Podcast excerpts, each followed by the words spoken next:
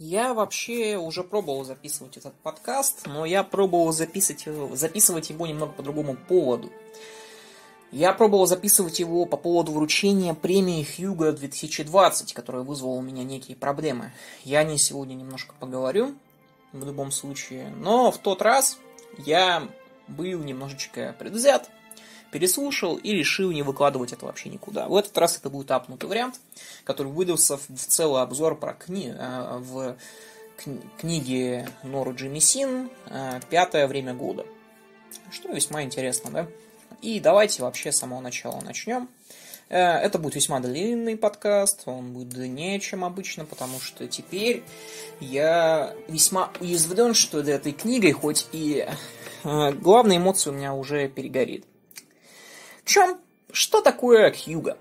Хьюго – это одна из трех самых больших премий, вручаемых фантастической и фэнтезийной литературе. Есть три таких премии крупных. Это Хьюго, это Небула и это Локус.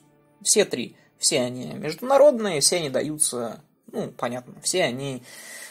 Другие достаточно качественные премии, вроде к примеру, британской премии фэнтези, они выдаются отдельно в взятой стране, а эти международные, и они вроде бы высчитывают, кто написал лучшие труды за год. Хьюго изначально, как премия, она очень долгое время ориентировалась на научную фантастику, поэтому огромное количество премий получали изначально именно научные фантасты. Хотя, в начале, можете посмотреть, одним из первых ее вообще получил Томас Лайт за его цикл про короля Артура. Весьма посредственное чтиво сегодня, но в то время это был прорыв определенный, и это, безусловно, сказка. То есть, Хьюго дается как за научную фантастику, так и за фэнтези. За свою историю Хьюго была крайне престижной премией. Редко какой автор получал ее больше одного раза. Абсолютный рекордсмен в этом плане это Роберт Хайнлайн. Он получил ее 5 раз. Айзек Азимов 3. Буджолд. Лоис Буджолд 4. Вот такие вот, чтобы понимали. Примерно категории, да. То есть классики. Некоторые вообще ее не получали. Опять же. К примеру, один из лучших сегодняшних британских авторов фэнтези, Чайна Мьевиль, получал эту премию один раз. Всего. Дэн Симмонс получил премию только один раз за книгу «Гиперион». Хотя, как вы знаете, я считаю Симмонса чуть ли не лучшим фантастом современности.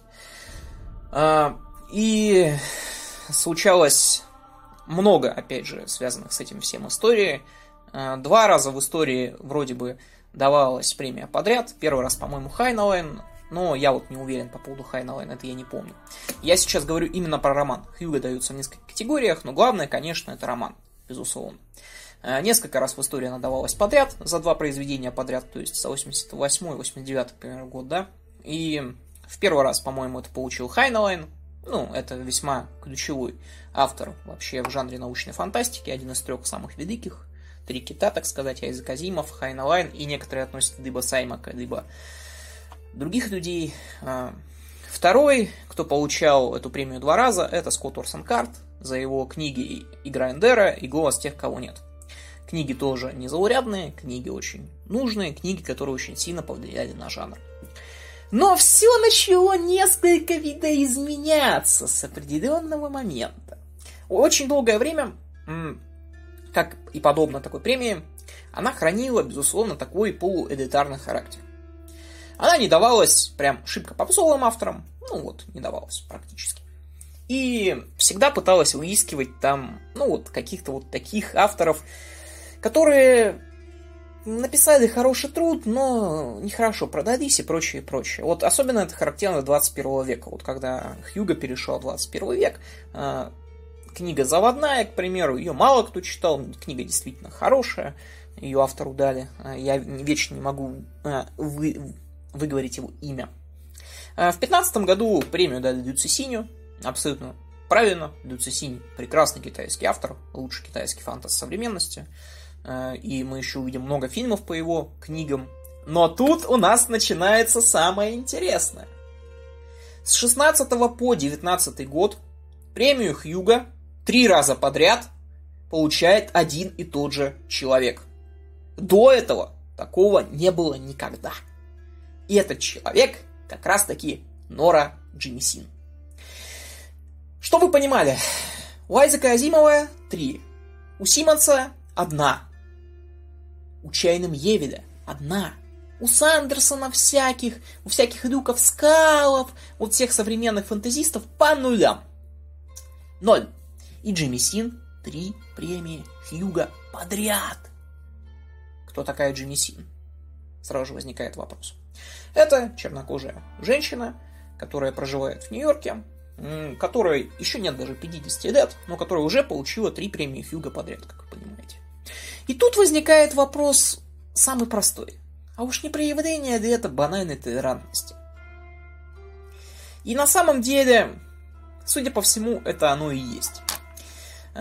Особенно этот вопрос стал ярко в связи с награждением 2020 года. Награждение премии Хьюго в 2020 году из-за коронавируса проводилось, как я понимаю, онлайн. Но, тем не менее, для того, чтобы огласить результаты премии Хьюго, был приглашен Джордж Мартин, тот самый, который автор «Игры престолов». И Джордж Мартин, он, как представитель таких старых конвентов, он всегда любит поговорить. Ну, причем он дядька такой, он любит поговорить о давно минувших днях. И Джордж Мартин сел и начал рассказывать про людей, которые повлияли когда-то на него. Вот про Хайнлайна, про Азимова, про авторов, которые когда-то... Бестера он очень любит, кстати.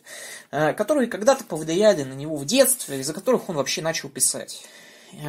Кроме этого, во время награждения, читая фамилии лауреатов и тех, кто выиграл, я вечно путаю, номинантов и лауреатов, вот так вот правильно, он неправильно прочитал фамилии всех иностранных авторов.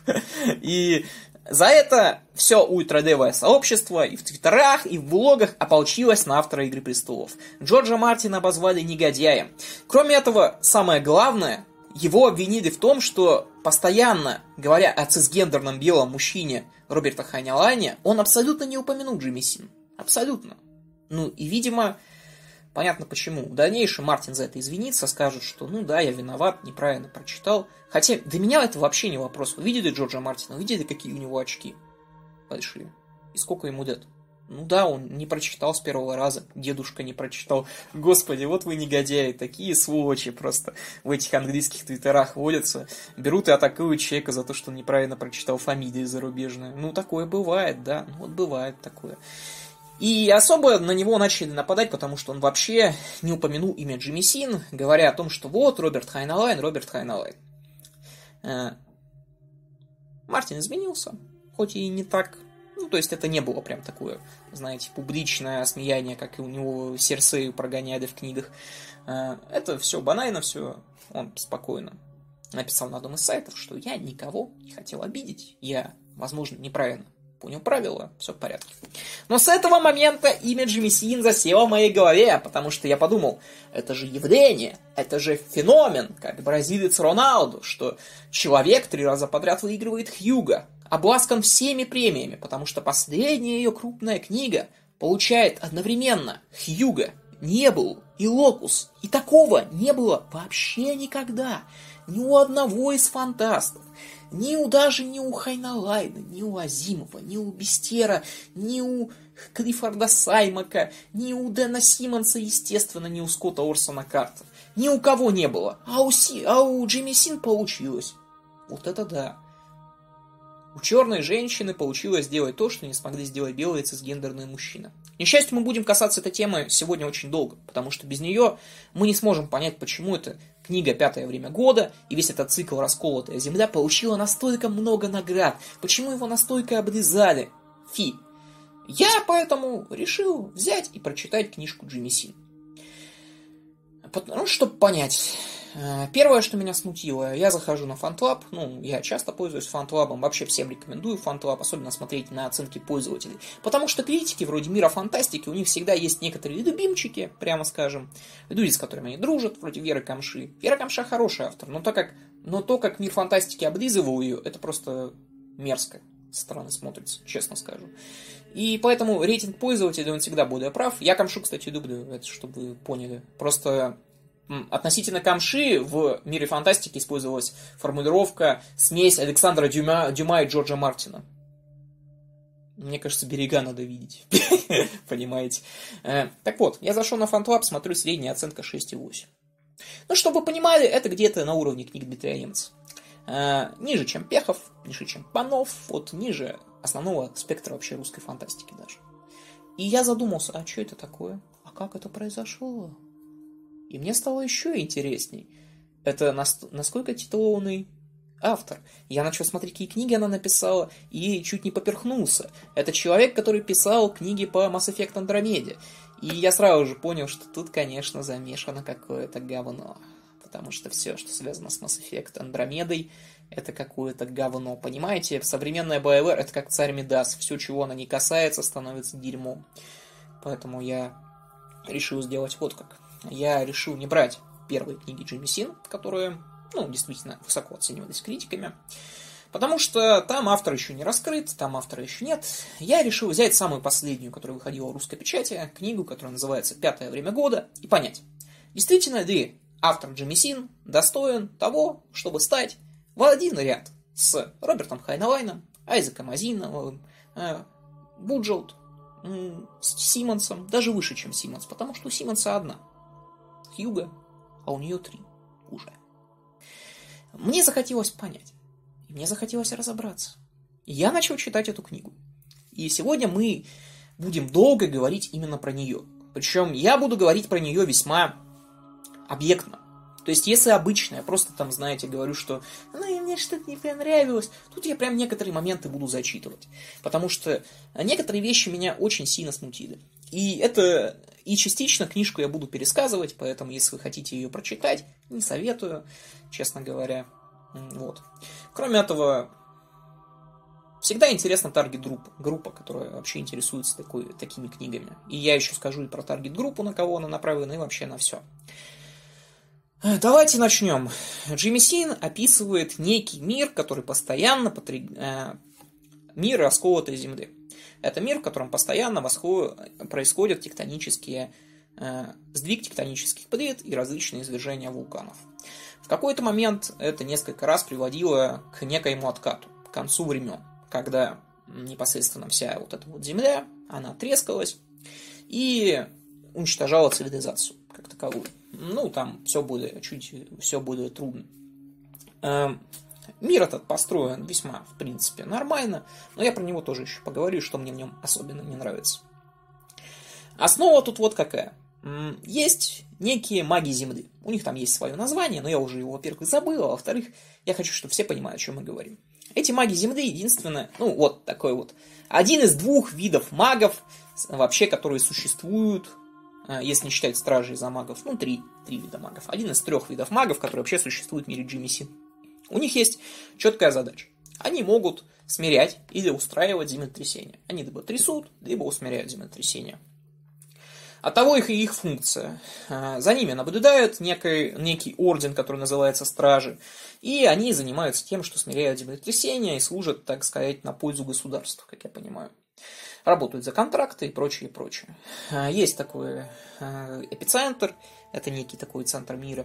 И есть государство, которое сумело пережить прямо несколько непосредственно концов света, и которое до сих пор существует. И оно, естественно, является доминантом в этом мире по понятным причинам. Книга ведется от лица 3 героев. Тут я вернусь к этому еще немножко. Сейчас я сознательно ошибаюсь, говоря это, не подумайте, я все понял. 3 героя. Первый герой – это женщина, у которой только что муж убил сына за то, что он оказался непосредственно этим магом земли. Из-за того, что он оказался магом земли, он забил его до смерти кулаками. Весьма прикольный момент, как вы можете подумать. Действительно, смотрится неплохо изначально, но я тоже про это поговорю.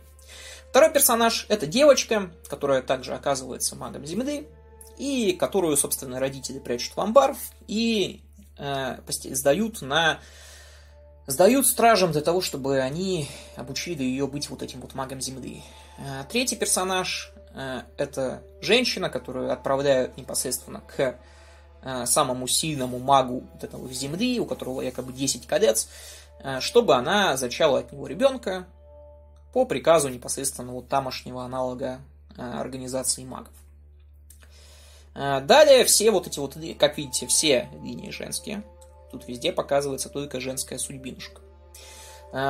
Персонажи мужские в книге как сказать, они, безусловно, играют роль, но чаще всего роль такую весьма, как сказать, нерешительную, немножечко жалкую. Там положительный персонаж мужского типа один, прямо скажем, и то он весьма такой фансервисный, прямо скажем. И с вами мы идем дальше. С всех сюжетных линий. В какой-то момент главный сюжетный поворот этой книги оказывается, что все три сюжетные линии на самом деле это одна. Что все вот эти вот три женщины это одна и та же, просто в разный период ее жизни. Вот она девочка, и она учится быть магом. Вот она встречается с магом Алебастром, а вот она уже живет после того, как встретилась с магом Алебастром. Элегантный ли это ход? Да, прикольно, прикольно, без проблем, все нормально. Но тут у нас впервые возникает вот какой вопрос. Я вот сейчас задам философский глупый вопрос, который мало относится к делу. Но кто такой писатель? Писатель — это тот, кто интересно пишет. Разве это не так? Это так. И я невероятно люблю концепции. Ну, то есть, вы можете понять, я там и Дукая люблю, и Симмонса. Но вот я читаю Джемисин, и когда вот происходит этот сюжетный поворот сначала, что вот, так вот это вот один и тот же персонаж, я не чувствую вообще никакого отклика. Мне неинтересно. Я так киваю, типа, ага, понятно, понятно. Какой плюс этой книги? Она очень легко читается. Вот вообще читаешь ее и ничего не чувствуешь прям. Продираться через нее не нужно, она достаточно короткая, в этом все хорошо, читается действительно приятно, более-менее. Хотя еще некоторые проблемы написания я отмечу прямо сейчас. В чем возникает проблема? У меня возник четкий образ того, что Джемисин на самом деле графоманка. Весьма дикая. Я объясню, что я имею в виду. Она постоянно описывает мне вещи, которые не нужны, и не описывает вещи, которые нужны. А когда пытается описать эти вещи, у нее зачастую не хватает сил описать эти вещи.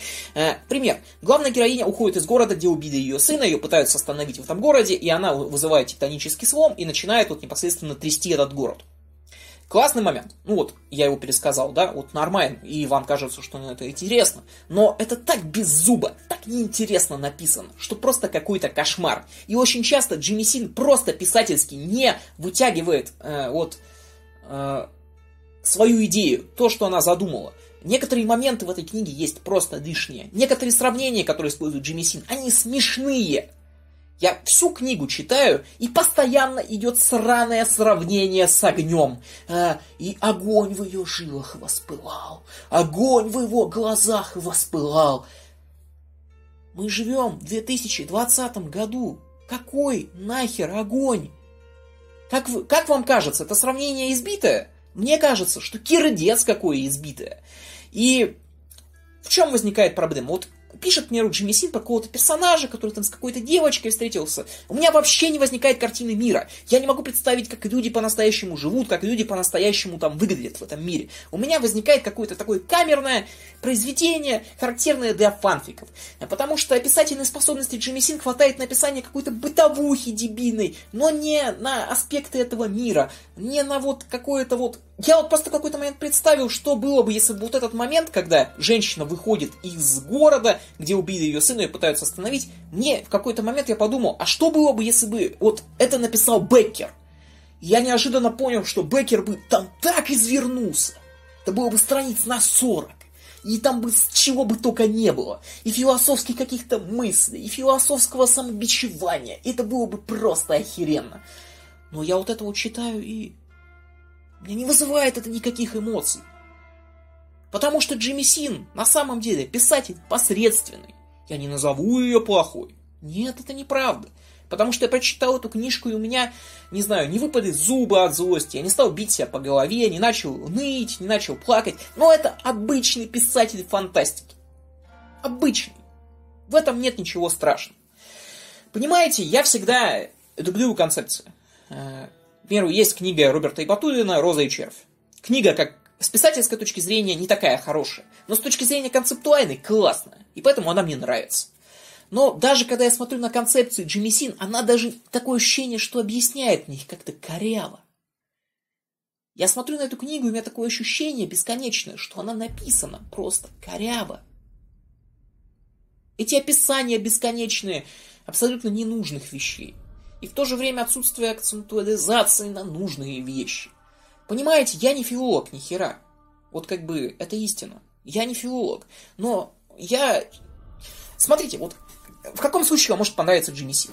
Если вы всю вашу жизнь не читали фантастику вообще, это станет вашей первой книгой. Или вы всю жизнь читали только русский ширпотреб.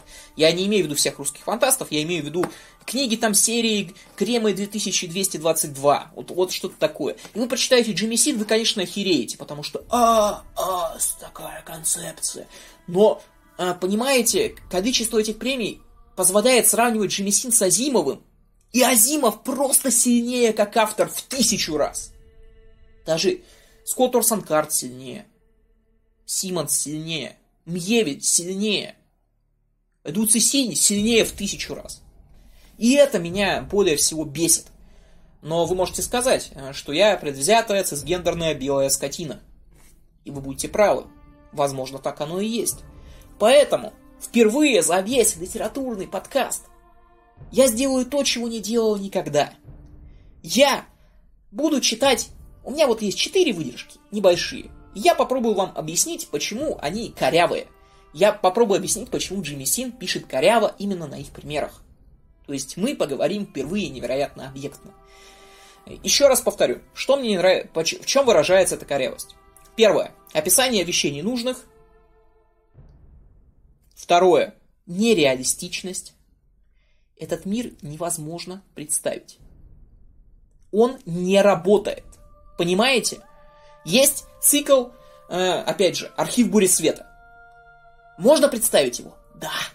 Работает он? Да. Этот цикл не представляется. Он выглядит как что-то сферическое в вакууме. Я не могу представить там реальных людей. Из всех персонажей запоминается 2.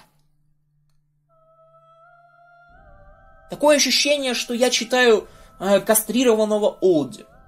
Грубо говоря, кастрированных. Как будто бы у Олди вот убрали вообще все вот так вот. Ну вот есть портрет Олди, их как будто вот так резиночкой. Остался только контур. Вот что я вижу. Ну давайте перейдем к объекту, да? Так, вот пример. Я начну немножечко... Так, сцены секса я потом еще проговорю. Так, сейчас я извиняюсь, конечно.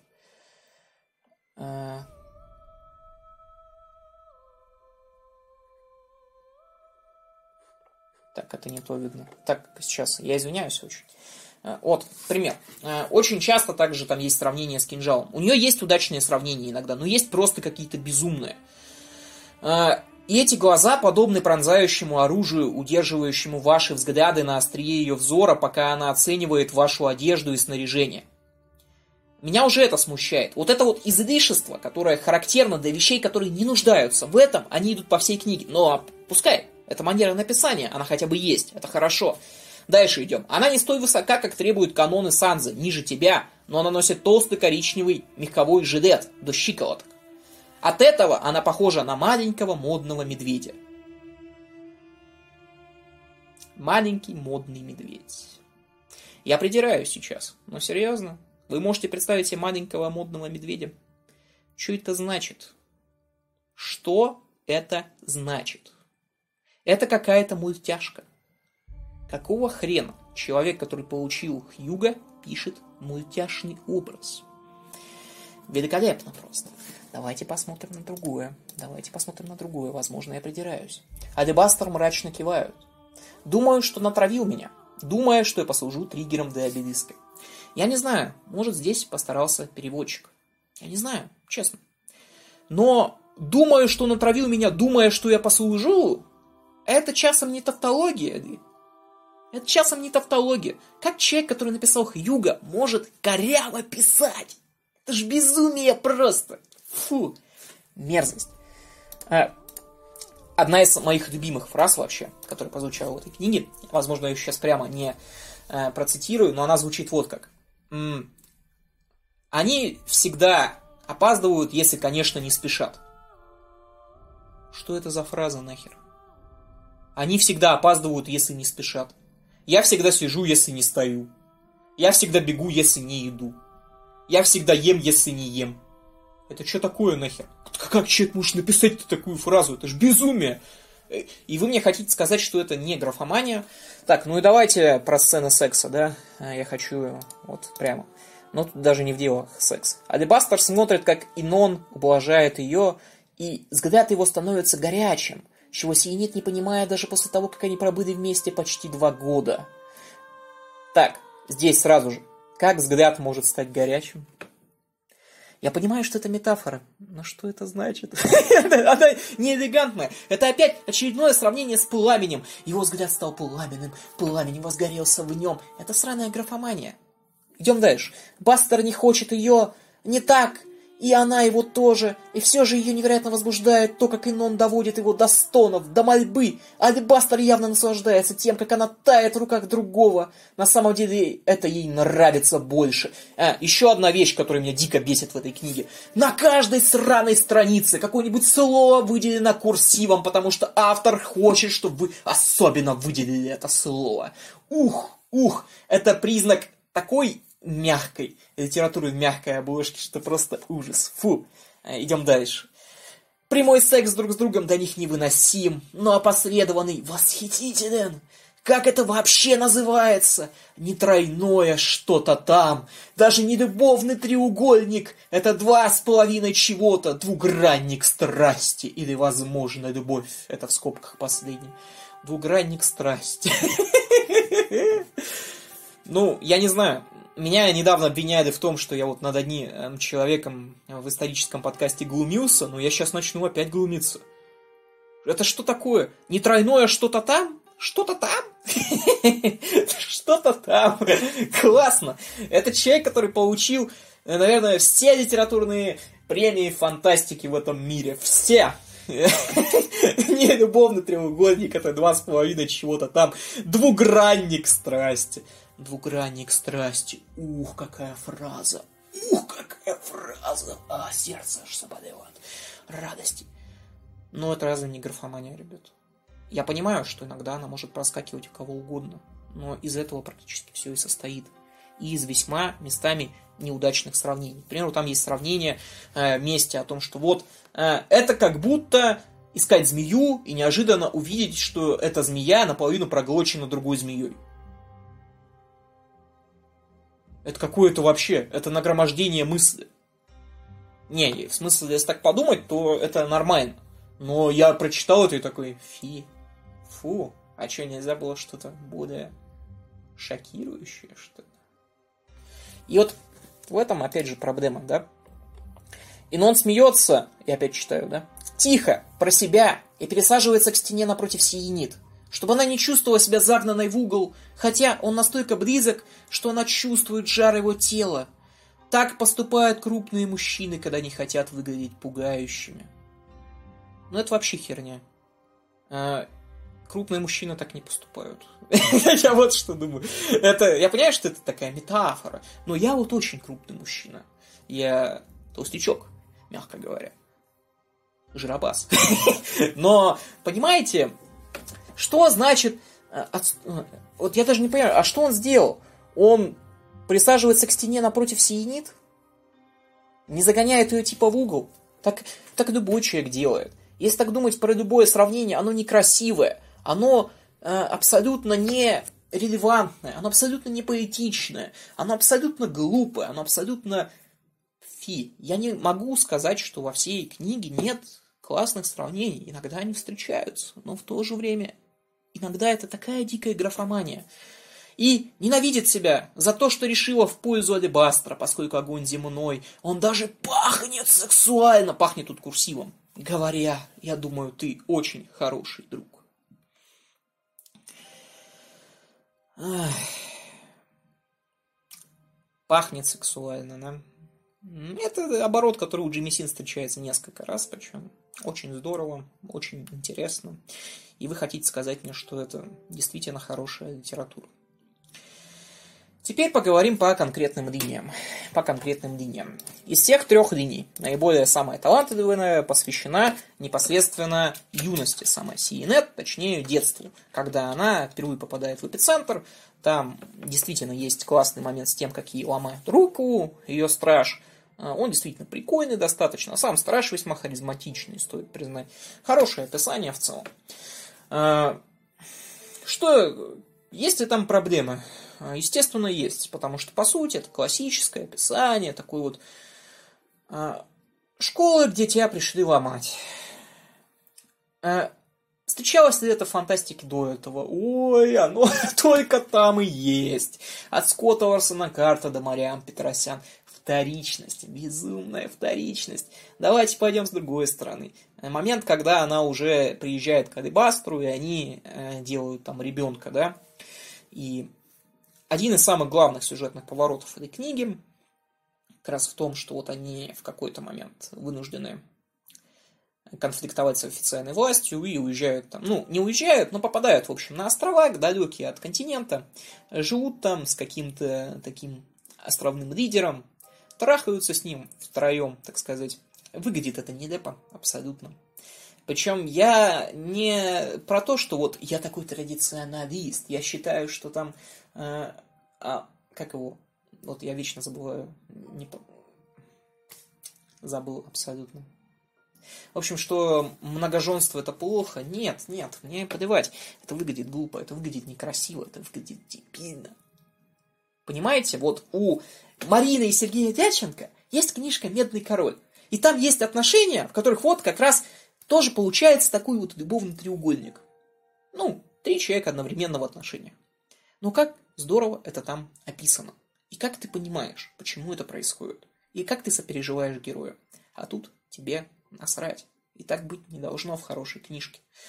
Так вот, долгое время... Вторая и третья линия непосредственно, ну, где главная героиня уже после убитого своего сына ищет своего мужа, чтобы отомстить ему и найти свою дочь, которую он тоже увез.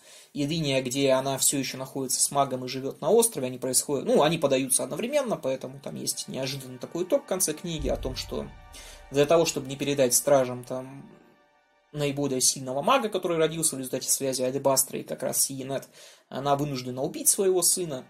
Подано это невероятно херово.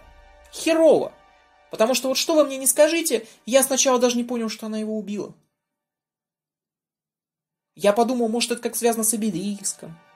А когда читатель не понимает, что происходит, собственно, это какая-то большая проблема. И все тонет в бесконечной стилизации полупоэтичной. Такой описание. И Джемисин все наворачивает, а получается какая-то параша. Это не как Роджер Железный, ну, который действительно поэтичен в своих описаниях, поэтичен, пишет красиво. А у нее не получается писать красиво. Но она как будто не может перестать вот эту вот графоманию и наворачивает образ за образом. Из них 5 посредственных, 1 хороших, 4 плохих. 5 посредственных, 1 хороший, 4 плохих. Если вы не любите это, если вы не вчитываетесь в это, если вы просто так скорочтением, так диалоги, то, конечно, у вас не возникнет никаких проблем. Но в то же время иногда вчитаться надо. Надо, особенно вот когда человек получает 3 премии Хьюго подряд, чтобы понять, а почему? Вот, у меня уже чуть не истерия. Кричущий вот. Ну вот, главный сюжетный поворот, что вот это один и тот же человек, и что непосредственно ее муженек Алебастер, не муженек, а любовник ее один, это он окаменел и начал непосредственно новый конец света для того, чтобы отомстить. И в конце концовка книги заканчивается тем, что ты знаешь о Луне, охеренная фраза, я ее выбью на своем гробу, наверное. Настолько она охеренная. И в этом вот как раз очередная проблема. В общем, плохой ли автор Джемисин? Да нет, наверное. Выдающийся ли автор Джемисин? Точно нет. Это посредственная книга. Если бы ее не написала черная женщина, а написал белый цисгендерный мужчина, она бы никогда не стала популярной. Ее бы, скорее всего, ну, она бы навеки осталась в пучинах ширпотреба, которого всегда фантастики было много. Но так как чернокожая женщина, но так как мы до хера политкорректные, господа из премии Хьюго, Небула и Локус возвысили эту женщину до того момента, что она считается едва ли не сильнейшим фантастом сегодня. Это доходит до смешного. Если вы поищете на русском языке, то вы найдете, что есть огромная статья, то ли на Пикабу, то ли где-то там, посвященная этому циклу, крайне восторженная. На Фантлабе некоторым женщинам это очень нравится. Они такие: «А, действительно, а как чувствует себя женщина, у которой убили ребенка? У меня нет к этому никаких проблем. Действительно, чувствует себя херово». Так она прописывает это абсолютно. Куца. Да, неправильно. Не куца, неправильно. У меня такое... Мне не возникает сопереживание. Оно должно у меня возникать. Я понимаю, это женщина, у которой муж забил руками ребенка. Вот сам синопсис мне кирдец как заставляет ей переживать. Вот по понятным причинам. Но эти бесконечные описания, которые не нужны, и эти отсутствующие описания там, где они нужны. Я просто честно могу сказать, что мне кажется, что Джемисин неплохо бы пошло быть сценаристом. В какой-нибудь игре. Без проблем. Вот реально, если бы она, наверное, написала сюжет к игре Mass Effect Andromeda, наверное, было бы даже неплохо, на самом деле. Потому что там не надо прописывать вот эти вот сопереживания, не надо... У вас просто есть сюжет. По сюжету у меня к книге претензий мало. У меня претензии к писательскому мастерству Джемисин, к тому, как она описывает это, к тому, как она пытается постоянно что-то поэтичное, что-то вот наворотить. И это не работает. Это некрасивый текст. Вот и все. Он не гармоничный. Он не завлекает. В нем нету обаяния. Это не как, когда читаешь Мариам Петросян и как будто находишься в книге «Дом в котором». Это не как... Это не вот легкость, которая есть у Скотта Орсона-Карда в игре Эндера. И насколько игра Эндера охеренная все равно. Я вот действительно так считаю. Это не Дэн Симмонс. Это автор, который категории «Б». Автор категории «Б». И что меня бесит, что автор категории «Б» сегодня вознесен до невероятных высот. Безусловно, эта книга может вам понравиться. Но просто по объективным понятиям, потому как она написана, потому как в ней подается сюжет, по графоманским описаниям, она не может быть шедевром. Не может. Не получается. Не сходится вот это все. Не сходится. И это основная проблема Джемисин. Возможно, я слишком придираюсь к ней. Но, простите, она возведена до уровня писателей, которые не допускали таких ошибок. Айзек Азимов никогда не прописывал... Не сравнивал все с огнем, с кинжалом, с камнем. Вот это вроде бы концептуализм. Я люблю концептуализм, но он прописан как-то так глупо. Вот давайте я дам вам пример хорошего концептуального решения. Есть Дэн Симмонс, его роман «Гиперион». В романе «Гиперион» есть мужчина, у которого дочь болеет тем, что она с определенного момента своей жизни начинает жить как Бенджамин Баттон, то есть она как бы молодеет с каждым днем, не помнит своих родителей, в этом очередная проблема. У него встречается кризис веры, и он потому что он изначально очень религиозный человек. И он начинает писать огромное количество статей про то, почему, вот, к примеру, ветхозаветный Бог заставил Авраама убить себя. И он приходит к выводу о том, что Библия в этом плане противоречит сама себе, и поэтому никакого Бога-то и нет. А если он есть, он злой, значит и цены в таком боге нет. И охрененный концептуальный поворот, когда Дэн Симмонс пишет, что этот профессор в какой-то момент смотрит на свою дочь, и он начинает снова верить в Бога, потому что он понимает, что ключевой в этой истории это не Бог, это Авраам. Зачем Авраам пошел резать своего сына? Зачем? Не просто так. Он не фанатик. Он делает это не просто так. Это не Бог проверяет Авраама. А Авраам проверяет Бога. Он проверяет, может ли он поклоняться такому существу. И если его сын погибнет, он никогда не будет поклоняться этому Богу. И эта мысль настолько простая, она настолько переворачивает все. И она охрененная концептуально. Вы можете посмотреть огромное количество роликов на моем канале про, вот, из литературного подкаста. Особенно, где я говорю про фантастику такую. Про Ицека Дукая, про Пискор... Ой, нет, про Пискорского я вроде не говорил. Надо поговорить про Пискорского. Вот про разных людей, даже про Беннета какого-нибудь. И они концептуалисты во многом. Потому что современная фэнтези и фантастика, она пришла к этому. И концептуально их миры очень классные. Вот у Сандерсона нет ни одной премии Хьюго. Он никогда ее не получит. Белый цисгендерный мужчина пишет какие-то здоровенные полотна. Если Роберт Джордан не получил, Мартин не получил, Толкин не получил, то Сандерсону, конечно, тоже с Аберкромби никогда ничего не дадут в этом плане.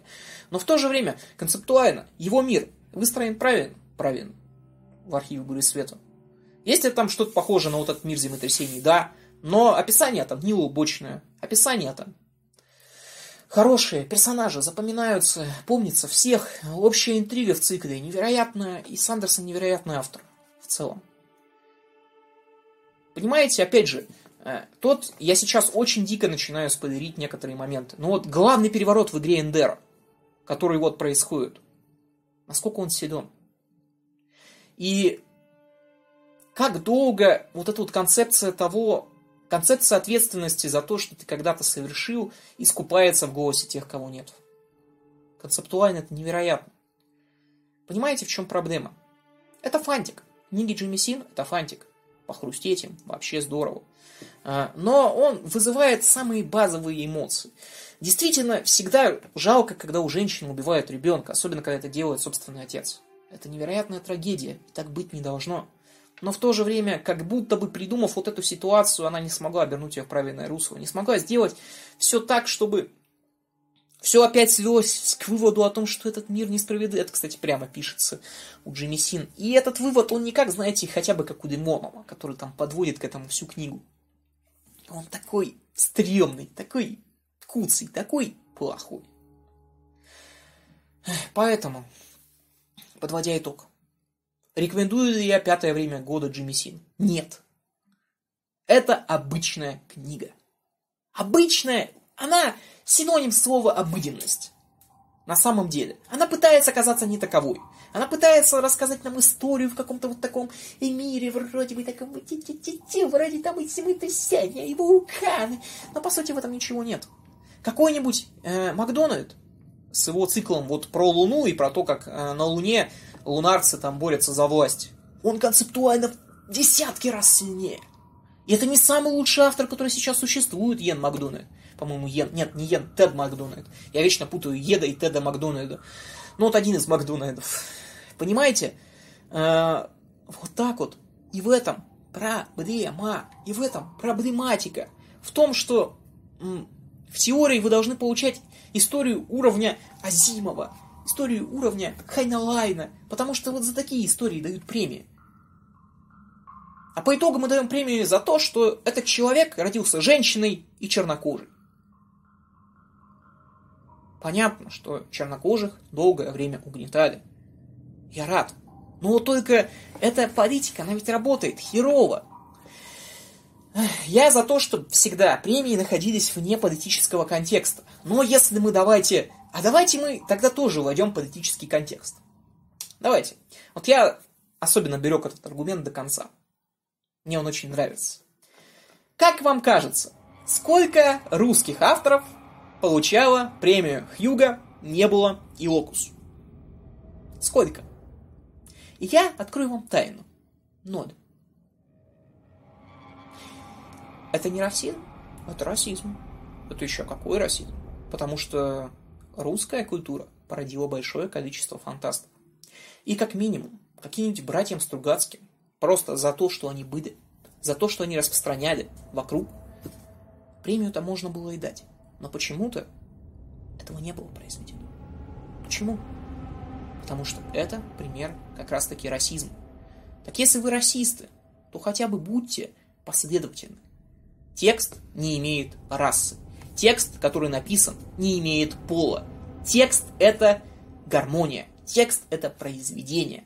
Идеальный текст. Тот, который читается легко. Тот, которому узнается автор. Тот, который дает нам концепцию. Текст, который есть желание перечитать. Есть желание осмыслить его. И Джемисин, она абсолютно не из этого уровня. Она не уровня Симмонса, она не уровня Чайна Мьевиля, она уровня, в лучшем случае, авторов, уровня, не знаю, Панова. И, наверное, Панов даже сильнее мне нравится, честно говоря. Потому что Панов, в его персонажей я верю, персонажей Тайного города. Почему нет? Я верю в них, а в персонажей Джемисин я не верю совершенно. И это выглядит все как сферическое дерьмо в вакууме. И я не могу от этого избавиться. И это повествование безумное, беззубое, неправильное. С писательской точки зрения эта книга очень слабая. Очень слабая. Сюжетно она неплоха, еще раз повторю. И тот момент, что вот три линии сливаются в одну, классный. Но, это как будто бы даже смешно сравнивать с какими-то вот по-настоящему сильными именно фантазистами. Ведь проблема же Джемисин еще и в том, что это нихера не научная фантастика. Как пытаются это преподносить. Вот Википедию откройте про Джемисин, там написано, это научная фантастика. Нет, это сраная фэнтези. Я его узнаю из тысячи, это фэнтези. Чем отличается фантастика от фэнтези? Одно. Фантастика никогда не изменяет корневые правила жизни. В фантастике человек живет, не знаю, 80 лет, он смертен, у него все, в принципе, нормально. Если он становится бессмертным, это все происходит с точки зрения такой вот научной. То есть, она не изменяет корневые установки мира. «Игра престолов» не фантастика, потому что в ней вином и лечат раны. Потому что в ней персонажи умирают достаточно долго. Потому что в ней есть белые ходоки. То, чего не может быть просто. Это возникло, потому что в нем есть магия. Вот она, разница между фантастикой и фэнтези. В мире Джемисин есть магия, так естественно, что она фэнтези. Так давайте сравнивать ее с фэнтезистами. Давайте посмотрим за последние годы. Книги, в которых была похожая система. Система мира, которая абсолютно не похожа на наш. Берем сразу же Сандерсон, архив бури света, Аберкромби, но не... Можно и Первый мир взять, и Море осколков. Скотт Беккер, 1000%. Скотт Беккер, 1000%. Брайан Маккеллан, Люк Скал, не помню, вот лично, Скотт Линч. Вот я вечно забываю. Скотт Линч написал «Обманы Локи Ламоры», но почему нет? Беннет. Кто угодно. И все они лучше. Понимаете? Джемисин — это автор даже не первой десятки. Вот о чем я хочу сказать. И это неплохо, потому что у каждой книги может быть фанат. И нет ничего плохого, что какая-нибудь женщина, которая до этого читала ширпотреб, взяла эту книгу и нашла в ней что-то. Даже если она читала хорошие книги до этого, и нашла в этой книге что-то, и понравилось вот это вот графоманский стиль написания, и показалось, что вот эти вот описания на самом деле гениальны, и что я дурак.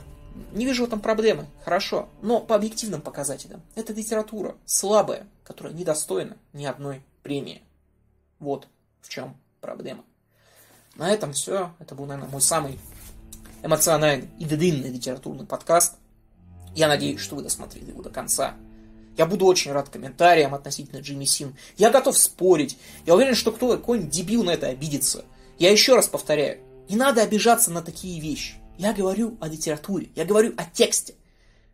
Я не сомневаюсь, что Джемисин хороший, хороший там, не знаю, человек. Отлично готовит курочку. Замечательно.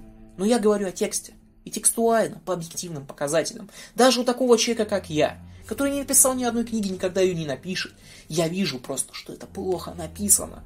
За счет того, что я сумел начитать определенный базис. И мой базис не самый большой. Есть люди, у которых базис огромен. Именно такие люди должны выдавать премии. Именно такие. Но, к несчастью, их выдает кто-то, кто хочет постоянно, чтобы меньшинство повеселились. Понимаете, что меня больше всего начало раздражать в истории с Мартином? Не в том, что его обвинили в том, что он не упомянул Джемисин. Не в этом проблема. А в том, что вот все вот эти петухи, простите за выражение, которые напали на Джорджа Мартина, они не читали ни одной книги Айзека Азимова, Роберта Хайнлайна. И они, что самое смешное, не читали даже Джемисин. И стали на ее сторону только потому, что у нее цветная кожа. Я еще раз повторю. Главный вывод этого подкаста. Текст не имеет расы. Текст не имеет пола. Текст имеет только один критерий. Качество. И это плохо качественный текст. Это плохой текст. Все. На этом все. Спасибо за внимание. Пока. До скорых встреч.